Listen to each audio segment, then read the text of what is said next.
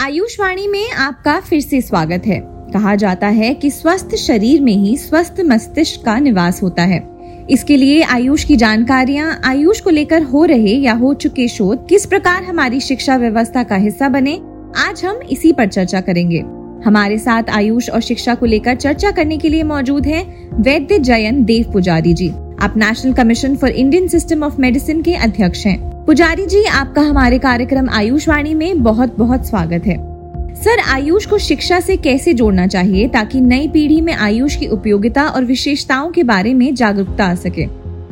जब हम आयुष का विचार करते हैं, तब सर्वसाधारण रूप से वनस्पति जगत का, उसके औषधि उपयोग का और हमारी दिनचर्या का, ऋतुचर्या का इस प्रकार का विचार उसमें होता है।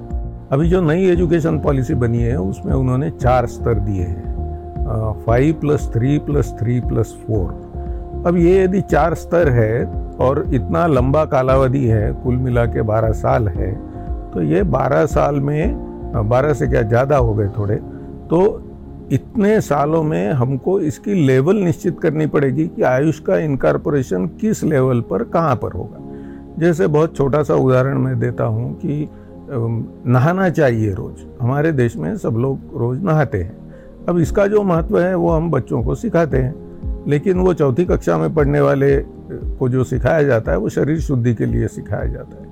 लेकिन वो यदि नब्बे क्लास के विद्यार्थी को, दसवीं के विद्यार्थी को, ग्यारहवीं के विद्यार्थी को यदि हमें पढ़ाना है तो ये स्नान जो है, प्रक्रिया जो है, इसका विज्ञानाधिष्ठित एक्सप्लेनेशन हम कुछ दे सकते हैं क्या? इसके गुणों का कुछ वर्णन कर सकते हैं क्या? ये उसमें आना चाहिए। मैं उदाहरण देता हूँ, चरक में एक श्लोक है, स्नान के बारे में, और उसमें उन्होंने आठ उसके फ़ायदे बताए और मैंने जब नेट पर ढूंढा, तब मुझे पता चला कि ये आठों फायदों के ऊपर रिसर्च पेपर है। तो हम लोगों के पढ़ाने का जो स्तर है, वो सही होना चाहिए। अभी जैसे कब तक हम सिर्फ़ बच्चों को यही पढ़ाएँगे कि तुलसी से सर्दी कम होती है और हल्दी जो है वो अच्छा है और गुड़ चीज़ से इम्यूनिटी बढ़ती है?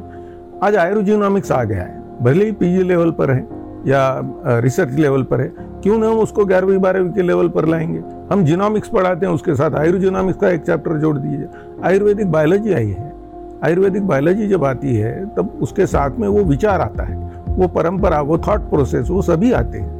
तो ये थॉट प्रोसेस को किस लेवल पर इंक्लूड करना, उसकी विचार परंपरा को किस लेवल पर इंक्लूड करना, और सामान्य जानकारी को किस लेवल पर इंक्लूड करना, यह हमको अलग अलग स्तर पर निश्चित करना चाहिए। जैसे आहार के बारे में हम लोग विचार करते हैं कि आहार के बारे में हमेशा जो बात की जाती है, ये माल न्यूट्रिशन की तरफ़ से, इस एंगल से बात की जाती है। ओवर न्यूट्रिशन भी एक चीज़ है, जो हम कभी बच्चों को पढ़ाते ही नहीं कि ये चीज़ों से ओवर न्यूट्रिशन होता है, इसके कारण स्थूलता ओबेसिटी बढ़ती है और ये हमारे आज की आने वाली समस्या है। तो इसका व्यायाम का महत्व है। व्यायाम का महत्व आ जाके हम जिम के बारे में और इसके बारे में करते हैं, लेकिन हमारे योगासन है, हमारे सूर्य नमस्कार है। अब योगासन पर इतना ज़्यादा रिसर्च हुआ है, वो कब जाएगा बच्चों के पास? वो सिर्फ़ रिसर्च करने वालों के लिए या मेडिकल स्टूडेंट के लिए थोड़ी है? उसका अब थोड़ा सा स्तर हम नीचे लाएँगे। हम शिक्षा के, शालेय शिक्षा के स्तर पर इस रिसर्च को हमारी भाषा में लाएँगे, हमारे करिकुलम में लाएँगे तो उसका निश्चित फ़ायदा जो है, वो शिक्षा में होगा।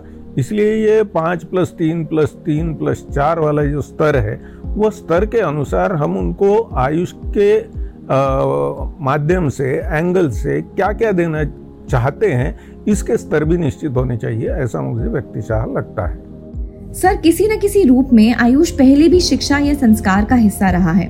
अब इसमें नया क्या होना चाहिए? आ, इसके बारे में दो चीज़ें हैं कि यह जो जानकारी है ये आयुष पर्सनल के पास में आज रेडी है। अब आयुष पर्सनल्स को ये सिखाना ज़रूरी है कि ये शिक्षा के स्तर है नेशनल एजुकेशन पॉलिसी के तहत। क्योंकि जो नेशनल एजुकेशन पॉलिसी में काम करने वाले लोग हैं, उनको आयुष का ज्ञान नहीं है। वो आयुष वालों को ही है। तो इनको यदि ये स्तर समझा दिया जाए तो किसमें क्या इनकारपोरेट हो सकता है, किसमें, किसका, किस स्तर पर किस जानकारी का समावेश हो सकता है, इसके बारे में वो निश्चित अपना इनपुट दे पाएँगे। अर्थात शिक्षा और आयुष के विशेषज्ञों द्वारा मिलकर इस पर कार्य करना चाहिए।